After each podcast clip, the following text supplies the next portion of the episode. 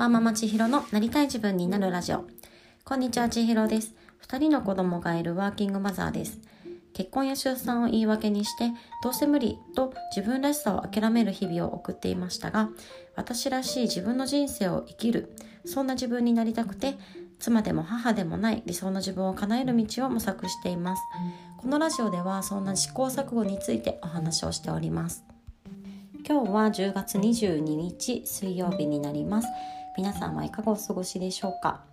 私は今日午前中健康診断に行ってきたんですけれども、健康診断って毎年同じ検査が、ね、こう定期的に受けられるってすごく会社員のありがたいところだなというふうに実感をしています。うちの会社では子宮頸がんとか、あとは乳がん検査、マンモグラフィーとエコーとそれぞれ選べるっていうのが毎年あの無料で受けれるんですけれども、なんかこういう機会がないとなかなか時間を作って取るあの受けるのって難しいと思うので、本当にありがたいことですね。えー、今日のお話なんですが、肩の力抜いてますかっていうようなお話をしたいなというふうに思っています。あの肩の力を抜くってすごく大切なことだなっていうのをちょっと改めて感じることがあったので、ちょっとご紹介したいと思います。えっとですね今読み始めた本で運のいい人の法則という本があります。心理学者のリチャード・ワイズマン博士という方が運の良し悪しっていうのをこう科学的にあのじゅうねんいじょう研究された内容になっていて、でそんな研究から運のいい人に共通する法則っていうのがこう紹介された本になっています。でその中の一つ、まだ読み途中なのであの共通するよっつの法則の中の一つの法則で、チャンスを最大限に広げるというところを読んだんですけれども、ポイントがみっつに絞られていて、ひとつめはチャンスに出会うべく外交的であること、多くの人に自分から話しかけるっていう状態です。で、ポイントふたつめは肩の力を抜いていて、いろんな場面で出くわすチャンスに気がつきやすくなっているという状態です。で、ポイントのみっつめは新しい経験を次々と受け入れることも、偶然のチャンスを最大限に生かす可能性があるということですね。こうやってなんか新しい経験をこう受け入れることに抵抗がないことだったりとか、あとは肩の力が抜けていることでこう出くわすチャンスっていうのに、ね、どんどん気づくことができるこ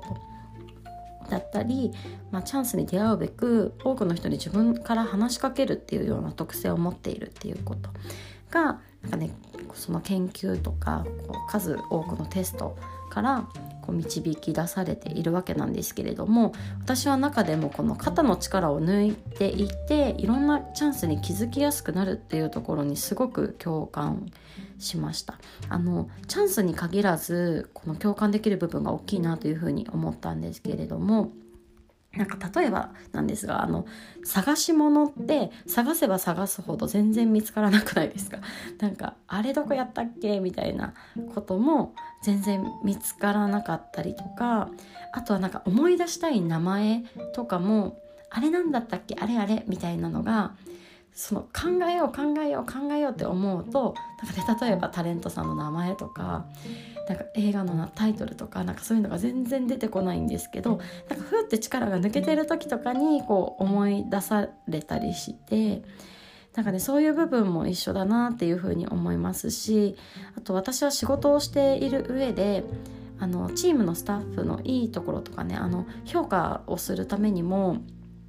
この仕事ぶりを見よう見ようとするんですよ。でもね、こういいところ見なきゃとかそういう視点で見ると本当に見えなくなって、なんか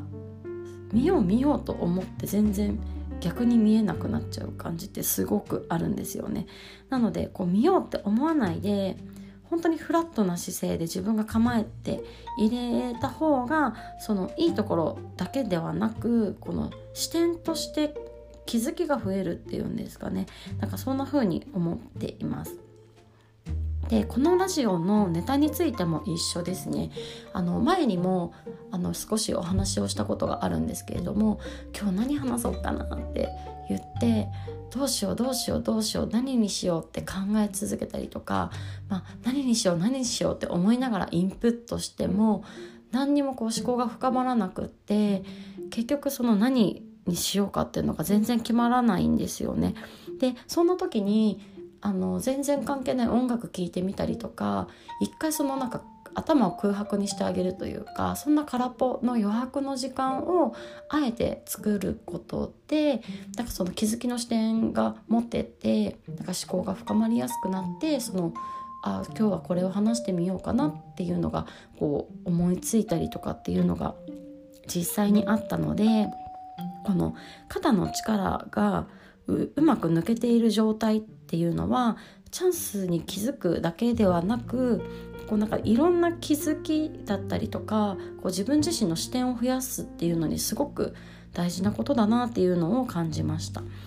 でちょっとお話変わるんですけれども、あの私が今すごくハマっているバチェロレッテの話をまたさせていただくんですが、あのスギちゃんというこう男性がデート中に愛とは何かっていう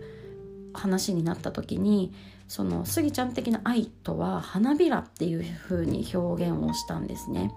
この上からひらひらひらって落ちてくる花びらをこう捕まえようと思って追うとふわふわって逃げてしまう。で逆にこうギュッて握ってしまうとその花びらは潰れてしまうし、でも無理だったなみたいな感じでふーって力が抜けてる時にスッて手の中に入ってきたりする、それがスギちゃんが思う愛だっていうのをお話しされていて、で私この肩の力を抜くっていうお話を読んでる時にそのスギちゃんがちょっと思い浮かびまして、なんかその愛もチャンスも幸せもその感覚一緒だなっていうふうに思ったんですよね。なので多くのチャンスに気づくためにも幸せに気づくためにもこのね愛を手に入れるためにもじゃないんですけれども、なんかそのためにはこう力が抜けていて常になんかオープンでゆとりがあってちょっと構えていられるようなこの心の余裕だったりとか体の余裕だったりとか、そんなものがすごく大切だなというふうに思いました。皆さんは何か今わすごい力入っちゃってるなって思う時とかってありますか？なんか私の場合はその今力が入っちゃっててあ抜かなきゃ抜かなきゃってその時に気づくのってなかなか難しいなっていうふうに思ってます。その時例えばそのラジオのネタを探してるような時とかはわ今日何にしよう何にしよう何にしようってなんかねそっちに夢中になってるので、あ何にしようって今固執しちゃってるなとか肩にすごい力入っちゃってるなってその場でなかなか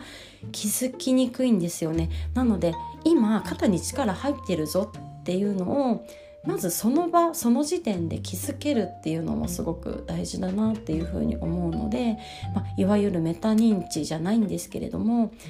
今自分がどんな状況にあるのかで得たいものを得るために例えば探し物を探見つけるためとか今日のラジオのネタどうしようって決めるためとかこうチャンスに気づくためには今自分はどうあるべきなのかっていうのをこうなんか常に自分に問い続けていくっていうのがなんか大切なんじゃないかなというふうに思ったので、なんか今自分の肩の力が入ってるのか抜けてるのかっていうそこにちょっと敏感になれるようにこう生活の中で意識をまずしてみたいなというふうにも思いました。そんな形で今日は肩の力抜いてますかというお話をさせていただきました。今日も最後まで聞いていただいてありがとうございます。ではまた明日。